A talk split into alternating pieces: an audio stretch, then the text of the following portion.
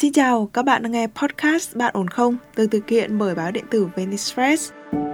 Cũng có thể là do cái hy sinh của em là nó quá nhiều cho nên dẫn đến chồng em nghĩ đó là giống như là việc đương nhiên vậy đó. Cho đến khoảng một năm sau thì em thấy có những cái biểu hiện là ông về ông cáu gắt với em chẳng hạn thì em mới coi điện thoại. Đó là lần đầu tiên mà em phải đi coi điện thoại chồng em thì em phát hiện ra là hai người này nhắn tin đùa cợt qua lại rồi quan tâm nhau rồi rủ nhau nghỉ làm đi. Chung là những cái cử chỉ mà quan tâm trên mức bình thường mà thậm chí đến mức em bầu mà chị anh cũng không quan tâm được như vậy. Chương trình có sự đồng hành của nhãn hàng Inat, thương hiệu liên kết với Hội Liên hiệp Phụ nữ để hỗ trợ các chị em bảo vệ bản thân, làm chủ cuộc sống em biết là em quá nhu nhược và quá dở, mình sống quá thật để cuối cùng mình không chừa cho mình một con đường để lui á. Sự việc nó xảy ra hơn 2 tháng rồi, mà tới bây giờ nhiều lúc trong đầu em vẫn cứ vẩn vẩn vơ vơ, em không tập trung em làm được một cái việc gì hết. Nhiều khi mình không biết phải làm gì, em cứ lên mạng em tâm sự này, bây giờ em phải làm gì với chồng em? Các bạn có thể tìm nghe Bạn ổn không trong chương mục podcast của báo Venice Press hoặc trên các nền tảng như Spotify, Apple Podcast hoặc Google Podcast. Hoặc nếu các bạn có những bất ổn cần được chia sẻ, hãy gửi thư về cho chúng tôi qua hòm thư podcast net để được chuyên gia của chương trình lắng nghe và hỗ trợ nhé. Còn bây giờ, hãy cùng chúng mình đến với câu chuyện của ngày hôm nay cùng với thạc sĩ tâm lý Trần Hương Thảo cuộc hôn nhân của em thực sự là em đã hy sinh. Nói chung là do cũng có thể là do cái hy sinh của em là nó quá nhiều cho nên dẫn đến chồng em nghĩ đó là giống như là việc đương nhiên vậy đó. Có nghĩa là khi em lấy ông xã em thì công ông xã em là công việc hoàn toàn không có ổn định. Em cũng lấy hết tiền dành dụm của bản thân em ra em lo cho ổng ấy. Cho đến mà đến lúc em chịu hết nổi rồi tức là lúc đó em đã bắt đầu sanh bé thứ hai mà ông vẫn cứ không tìm ra được một cái công việc gọi là ổn định cho mình á. Thì uh, em cũng có nói là bây giờ phải tìm được một công việc ổn định, không cần lương cao.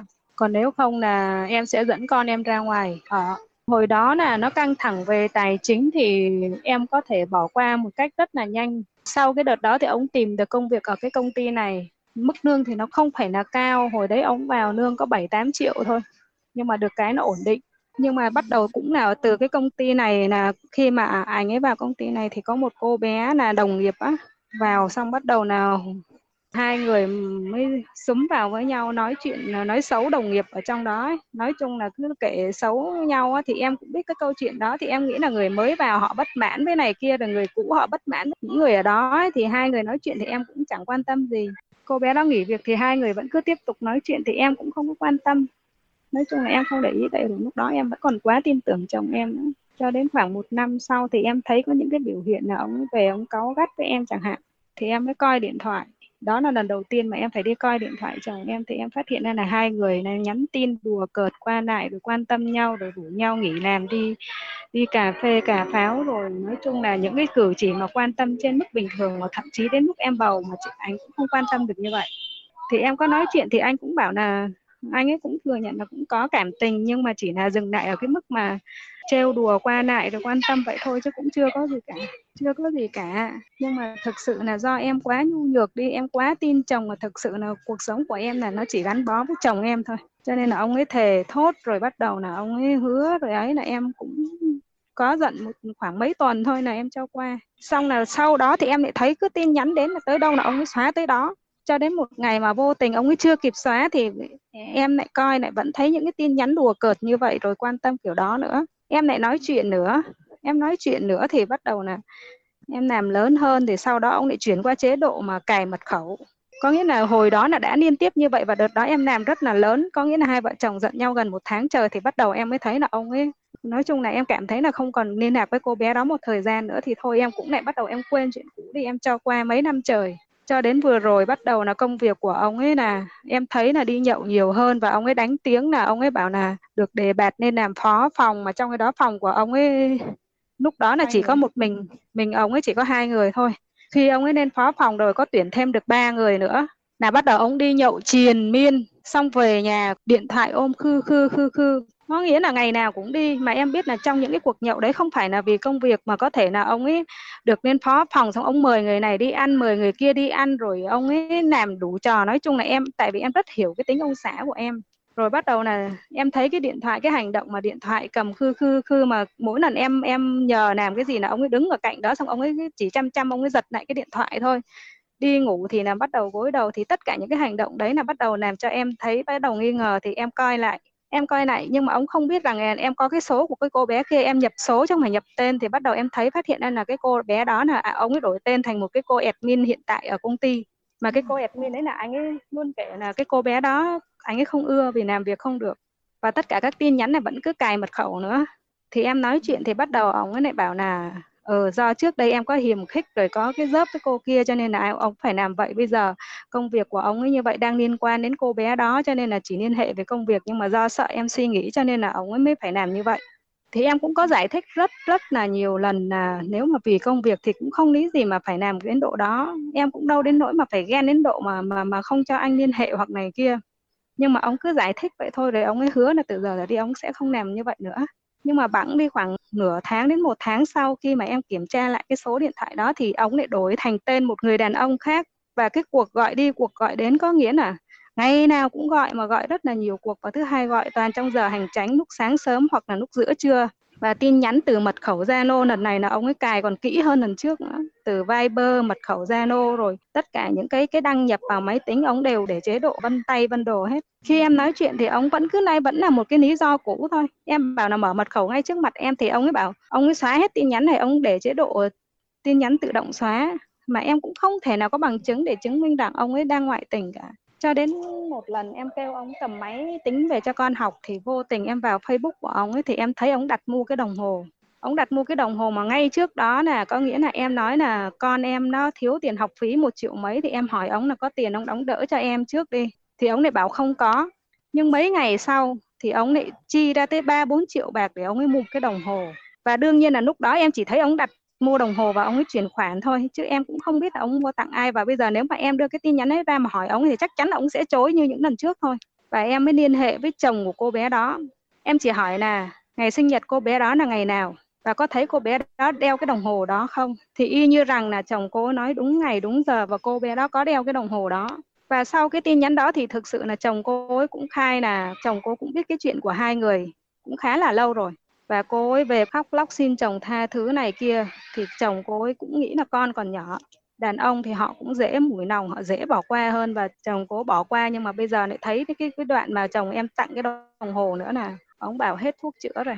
Và ông ấy cảm giác như ông ấy buông xuôi vậy đó. Và em cũng không nghĩ là cái câu chuyện này nó kinh khủng với em như vậy. Trước đó thì ông chỉ nói là nhắn tin về công việc với này kia thì em biết là công việc nhưng mà cũng có cái gì đó lờ mờ. Nhưng em không nghĩ sự việc nó đi đến cái mức độ này mà bắt đầu em sụp đổ hoàn toàn từ đây chưa kể là công việc của ông ấy ông cũng nói thẳng với em luôn là ông ấy cũng phải đi tiếp khách mà phải có gái á tay vịn tay viết hoặc là nhiều khi khách nó yêu cầu đi khách sạn ông còn nói là cũng phải đi theo.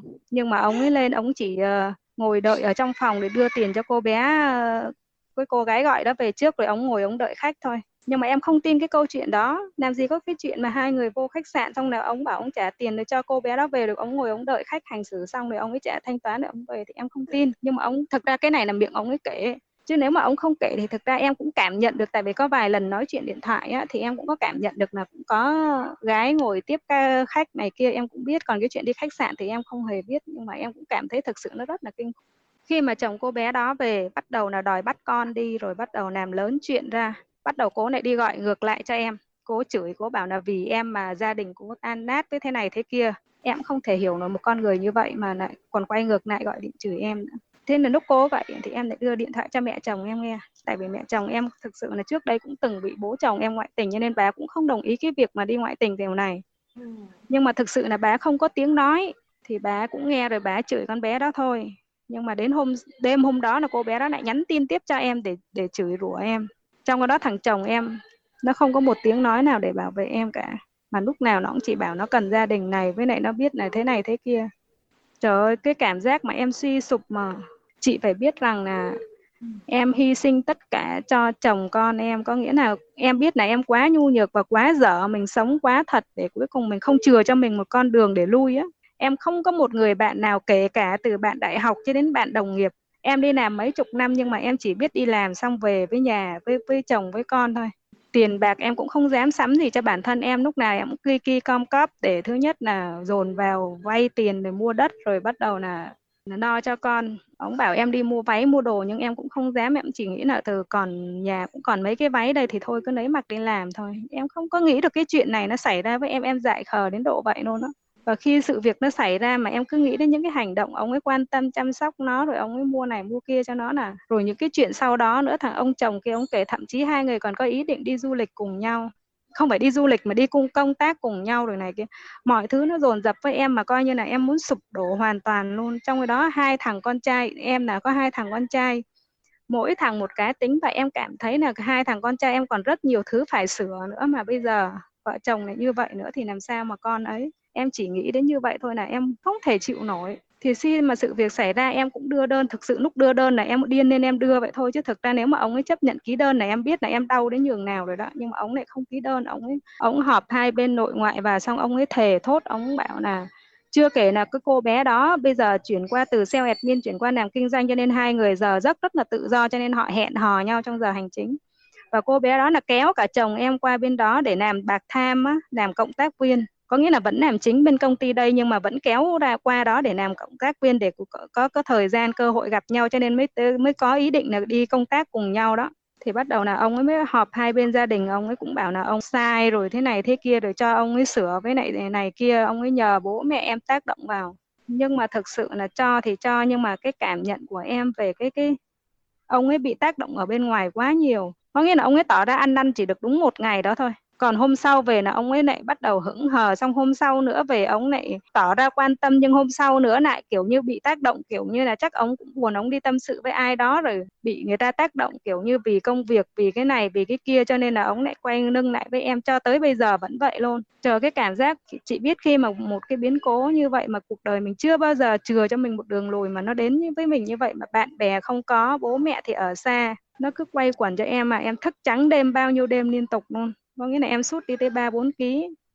Nhiều khi mình cũng biết là ờ thôi cùng lắm là bỏ thôi tại sao mình lại phải khổ vì một người như vậy? Mình nghĩ thì nghĩ được nhưng thực sự em làm không được. Em đi làm thậm chí bây giờ sự việc nó xảy ra tới hai tháng rồi hơn hai tháng rồi. Mà tới bây giờ nhiều lúc trong đầu em vẫn cứ vẩn vẩn vơ vơ em không tập trung em làm được một cái việc gì hết. Trời ơi chị biết em về nhà mà có nhiều lúc em muốn dừng dưng với ống em mặc kệ ống ấy có nghĩa là em không quan tâm em ông muốn đi đâu muốn làm gì cái ông nhưng mà chỉ được vài bữa thôi. Là em lại bắt đầu em đau em đau xong em lại lại lại cứ nghĩ là sợ ông ấy là đi thì đi ông đi luôn. Hoặc là nhiều khi ông bảo là ở ừ, ông đã đưa quay đường về rồi mà không cho ông cái đường lui thì ông lại chán. Ông cứ đấu tranh tư tưởng xong em lại ngọt nhào với ông được vài hôm xong em lại đau xong em lại có nghĩa là cái cái cảm giác nó, nó nhiều khi mình không biết phải làm gì em cứ lên mạng em tâm sự này bây giờ em phải làm gì với chồng em? Có nhiều người thì nói là ừ phải ngọt ngào tại vì dù sao ông cũng có hướng quay về rồi thì phải ngọt ngào với ông ấy rồi bắt đầu là ít nhất là về kéo về tài chính hoặc là rồi mình cũng chuẩn bị tinh thần rồi này kia cũng có người khuyên em là lơ nó đi nó muốn làm gì nó làm nó muốn đấy đi nó muốn đi đi muốn làm gì nhưng mà thực sự với phương án nào với em nó cũng dở hết á tại vì dạ. cái vấn đề của em ấy nó là một cái rằm ở trong tim của em rồi em phải nhổ được cái rằm này ra thì muốn làm gì dạ. làm còn bây giờ là Đấy. em có làm gì đi chăng nữa thì cái rằm đến lúc nào nó cũng nhói nhói nhói ở trong tim của mình thì làm sao mình sống yên được. Bây giờ vấn đề nó không nằm ở, ở bên chồng của em nữa nó nằm hoàn toàn ở phía em. Nhiều khi em chẳng muốn nói ông ấy nhiều đâu nhưng mà em không nói thì em lại sợ là nó mất đi cái cơ hội của mình. Em cũng nói là em đã cho anh cơ hội thì đáng ra anh phải mãnh liệt anh thể hiện cái cơ hội của anh. Chứ bây giờ em đã mất lòng tin của anh rồi mà bây giờ anh cũng chẳng em chẳng thấy anh có một cái hành động gì dứt khoát quyết liệt đến thời điểm này mà bây giờ anh vẫn lấy lý do là vì công việc để anh liên hệ với cô ta. Anh ấy ta nói thẳng mà anh bảo chứ vẫn còn liên hệ, nhưng mà chỉ khi nào có công việc hoặc là cần bàn ra cần ấy thôi mà em cũng không biết là ông đã trước đó thì ông bảo ông nghỉ hẳn bên đó, đã nói với bên đó là hết dự án sẽ nghỉ hẳn rồi, nhưng tới bây giờ em cũng không biết kế hoạch của ông ấy tới đâu làm gì. Bây giờ chị biết không? Lương thì ông ấy đưa về cho em. Trước khi lên phó phòng được khoảng 2 tháng, ông đưa cho em được 8 triệu sau đó từ lúc ông lên ờ, phó phòng thì ông đưa cho em được 11, 12 triệu và tháng vừa rồi là 13 triệu. Đó là thực sự là mức lương của ông có nhiêu đó thôi. Nhưng mà cái tiền hoa hồng á, ông có những cái tiền doanh số, tiền hoa hồng thì ông sẽ lấy tiền đó ra ông mới xài và em nghĩ là tiền đó chắc cũng không ít đâu. Mà chính vì tiền đó có cho nên là bắt đầu kiểu như cái môi trường làm việc của ông á, đi tiếp khách rồi đi đi hưởng thụ nhiều khách hàng đối tượng khách hàng của ông rất nhiều mà toàn là cho nên là ông ấy từ một con người rất là hiền lành nha bây giờ cái thứ gì trên đời ông cũng biết. Từ cái chuyện mà đi nghe nhạc sống đi phòng trà đi hưởng thụ đi những cái tòa nhà những cái cái dịch vụ xa xỉ lắm luôn.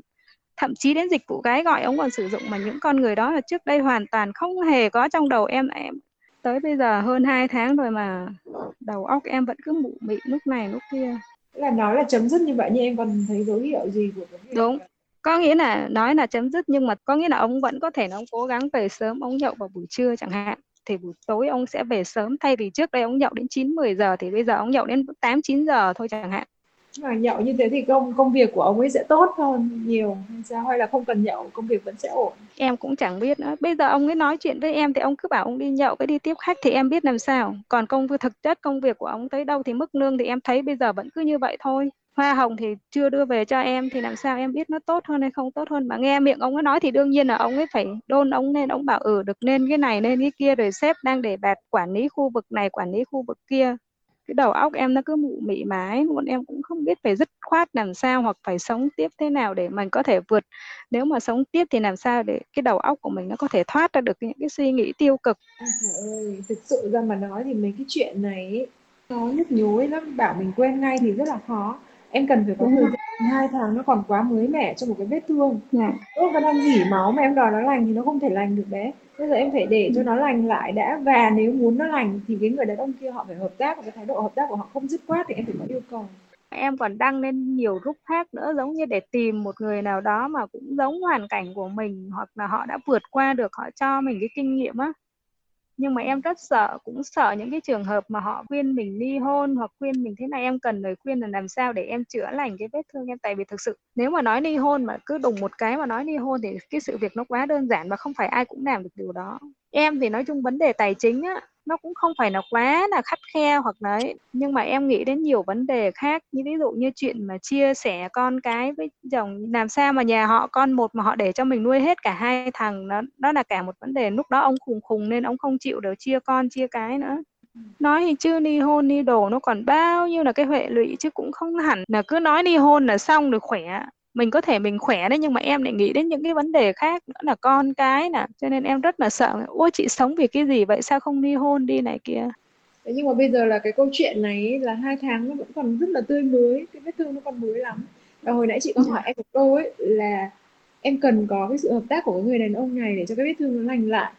Thì trong cái câu chuyện em kể ấy, thì dường như là anh ta cũng có hợp tác nhưng mà cái sự hợp tác nó không được tốt lắm. Và rõ ràng là anh ta hối lỗi này có xin lỗi rồi rồi có hứa hẹn các thứ. Nhưng cuối cùng thì cái sự hợp tác ấy nó cũng rất là nửa vời. Đi đúng rồi. được có khoảng một tiếng đồng hồ thôi. Thế nhưng khi mà thấy anh ta nửa vời như vậy thì em có yêu cầu một cách quyết liệt về sự thay đổi không? Tính em thì nhu nhược lắm. Hôm mà em yêu cầu phải đăng ký SMS banking cho em các cái khoản chi tiêu của ông ấy tại vì thực tế bây giờ tiền hoa hồng thì em không nắm. Mà bây giờ ông còn mở thêm hai cái thẻ tín dụng cái cái số tiền lên tới năm bảy chục triệu em mới bảo bây giờ có những cuộc nhậu nó không cần thiết anh không cần phải đi cái tiền đó anh tiết kiệm anh có thể đưa con anh đi chơi đưa con anh đi ăn xây dựng một gia đình hạnh phúc. Ông cũng ừ, ừ, ừ rồi thế này thế kia anh hứa rồi ngày mai anh làm nhưng mà ngày mai chắc lại đi nghe đâu đó kiểu như là bắt đầu tâm sự với ai đó là về này. Bây giờ anh không nói nữa bây giờ anh chỉ biết là ừ anh sẽ làm anh sẽ cố gắng anh trả nợ thẻ để đóng bớt thẻ rồi anh sẽ cố gắng trả nợ vay ngân hàng cho em để em bớt đó ông chỉ nói vậy thôi xong ông nhất quyết ông không làm cái SMS banking hoặc cái mà mới hôm trước thì ông đồng ý anh bảo nếu mà em muốn thì anh làm với thế này thế kia. Nhưng mà hôm sau thì lại như vậy đó thì bây giờ em biết làm sao? Tức là em không nói gì nữa hả? Lần đó xong lần lần sau em nhắc lại. Có ừ. nghĩa là lần đó xong lần sau em để hơn một tuần cũng không thấy ông nói gì cái việc mà đăng ký SMS banking cho em nữa thì em nhắc lại thì ông mới nói là bây giờ anh đã nói là bây giờ anh sẽ không nói nhiều nữa. Anh anh nói là bây giờ cái mục tiêu của anh á là anh sẽ trả nợ thẻ tín dụng trả bớt đi sau đó là anh sẽ cơ cố gắng anh trả nợ. Tại vì tụi em có vay nợ ngân hàng nữa thì anh bảo anh sẽ cố gắng anh phụ và trả vay ngân hàng để cho nó bớt nợ. Chứ ông cũng không nói gì cái việc mà đăng ký hay không đăng ký rồi ấy mà em nhắc lại thì ông chỉ nói vậy thôi xong ông bảo giờ anh không có nói nhiều nữa. Nói nhiều thì em cũng không tin cho nên bây giờ anh chỉ biết là mục tiêu vậy thôi rồi anh làm vậy thôi. Nhưng mà thực tế ông làm hay không làm sao em biết được? Bé ơi khi mà nói chuyện với cả chồng ấy dạ. yeah. nói với chị là em không có nói nhiều và em không có tranh cãi với anh ý thế nhưng mà. Dạ. cái cái cái cái tông giọng của mình khi nói chuyện với anh ấy giống như là em đang nói với chị bây giờ đúng không đúng rồi công nhận thì em cũng em cũng thừa công nhận là em nói chuyện nhiều khi trong cái lời nói của mình nó có cái sự kiên quyết thế nhưng mà ừ. thế nhưng mà cái cách mà mình nói chuyện để cho người ta nghe vào cái tai của người ta ấy bé thì cái ừ. tông giọng cái về cái âm lượng này về cái cái cái ừ. tông cái giọng của mình ấy, nó phải vừa phải bởi vì nếu như mà ừ. ở một cái tông mà nó cao và với một cái cường độ mà nó mạnh như thế này thì ừ. cái phản ứng đầu tiên của cái người đó là họ sẽ không muốn nghe mình nói nữa và cái sự giao ừ. tiếp nó sẽ kém hiệu quả đi tất nhiên là mỗi người nó có một cái bản năng cho nên là mình khó điều chỉnh nhưng mà cái gì nó cũng có thể yeah. Dạ. tập được ấy đó đấy thì đây là cái yeah. Dạ. điều thứ nhất mà mà chị là để cho cái hiệu quả giao tiếp giữa hai vợ chồng tốt hơn lên nhé yeah. Dạ. thứ hai là chị hiểu là trong cái lúc mà em đang cáu giận như vậy thì đừng ừ. có nói là cái cái chuyện mà em có thể ngọt ngào hay là em có thể thế này thế kia với ông được nó rất là khó nhưng đôi lúc cái sự gằn này nó là cần thiết để cho ông hiểu được là à tôi ý, đang rất là giận nha. Anh có hiểu không? Anh hiểu vấn đề không? Khi tôi nói bằng cái giọng này tức là tôi cực kỳ giận. Trong cái lúc nói chuyện bình thường em phải khác và cái lúc em giận nó phải khác thì nó mới thể hiện được cái sự giận dữ của em là cái thứ ừ. hai. Và khi yeah. Dạ. đó thì em chỉ nói một lần. Em chỉ ra một cái tín hiệu một lần. Và đàn ông nó chỉ cần như thế thôi chứ còn mình ra tín hiệu quá nhiều lần với cái việc mà mình cứ nhây đi nhây lại nói qua nói lại nói qua nói lại thì đàn ông gọi là bị lờn. Có một phản ứng rất là tự nhiên đấy là giả mù câm điếc vậy đó. Thành ra là em sẽ không có một cái cuộc giao tiếp hiệu quả nữa. Cái cái vấn đề ở đây ấy, thì trước tiên nhé chúng mình biết là vấn đề ở phía chồng em nó rất là nghiêm trọng. Một cái người đàn ông mà có mối quan hệ ngoài luồng lại còn bắt đầu xa đà vào các cái cuộc ăn chơi. Nhưng có một cái ưu điểm ở chồng em mà làm cho cái cuộc hôn nhân này nó có khả năng cứu vãn được đấy là anh này khá ba phải tức là gió chiều nào xoay chiều đấy. Đây là một cái lợi điểm mà em có thể có thể sử dụng được để mình xoay chuyển cái tình thế này. Thế thì xung quanh chồng em này có những cái người nào mà em cảm thấy là tác động em giờ như thế này đó này chị này. Ừ. bạn bè của em mà ông ấy biết nhưng mà bạn bè của ông là em không biết một ai thứ nhất là cái môi trường làm việc của ông ấy bạn bè của ông là em thấy là có vẻ như cũng không lành mạnh. Toàn là mấy người mà gọi là bằng tuổi xong ly hôn với lại kiểu như cũng cũng ấy á. Và thứ hai nữa là em cũng chưa có cơ hội để gặp họ nữa. Mối quan hệ với với gia đình chồng thì họ hàng nhà chồng như thế nào? Mối quan hệ giữa em với gia đình chồng thì nói chung là tốt không có vấn đề gì phải bàn cãi. Tại vì thực sự là em sống rất chu toàn với gia đình chồng. Em đã bảo là em sống chỉ có biết có gia đình em là người của gia đình mà mà xảy ra chuyện á, thì gia đình chồng cũng nói là ừ thôi, họ nói thì nói vậy thôi, nhưng em nghĩ là họ chỉ tác động lúc đó thôi, chứ còn không biết sau này họ có tác động gì không thì em nghĩ là không, tại vì mối quan hệ giữa họ thực sự nó cũng không phải là thân thiết ờ, ở gia đình với nhau, nhưng mà không phải là nói mà ông ấy nghe thì ông chỉ nghe vậy thôi chứ ông cũng chẳng phản ứng gì. Và khi mà nói chuyện với em thì ông cũng cứ miệng thì cũng nói là ừ anh biết là sống tình nghĩa mười mấy năm đi cùng em rồi bao nhiêu khó khăn đó, cho nên là anh cũng không muốn mất rồi muốn làm lại rồi thế này thế kia nhưng mà thực ra hành động của ông thì lại chẳng làm được chẳng nói đến được cái gì cả. Cứ vậy đã miệng nói chung là chồng em từ trước đến giờ em sống mười mấy năm em biết là ông ấy nói rất hay có tính thuyết phục luôn á. Nhưng mà ông ấy lại làm không được. Chị sẽ không giống như mọi người là nói em là ừ, thứ nhất là ly hôn tại vì cái đấy không phải là nguyện vọng của em.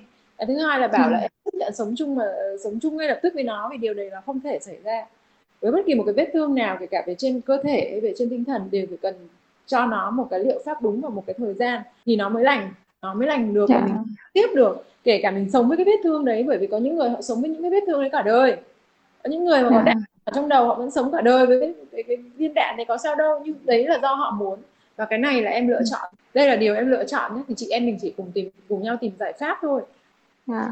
thế thì bây giờ ấy cái vấn đề ấy là à mình luôn luôn nhức nhối về cái chuyện là chồng mình sẽ thế này chồng mình sẽ thế kia và ừ. luôn luôn ở trong trạng thái nghi ngờ đúng không đúng rồi chính xác cái niềm đau của em là nó đau từ cái sự nghi ngờ đó đúng không nhiều khi á, em còn nghĩ đến bảo là hay là mình thuê người theo dõi hoặc là mình cài định vị hoặc là làm cái gì đó để cho mình thấy trắng đen một lần để mình có có động lực mình bỏ ấy. Phải là em đã từng bắt được tận tay những cái điều mà em nghi ngờ về và những cái bằng chứng về cái chuyện của chồng em có quan hệ ngoài luồng có hay không? Hay là tất cả đều là trong cái vòng nghi ngờ của em? Rõ ràng là em đã có cái lúc mà em bắt được sự thật rồi và có lúc em nghi ngờ rồi thì giữa hai ừ. cái này cái nào khiến cho em đau đớn và dằn vặt nhiều hơn?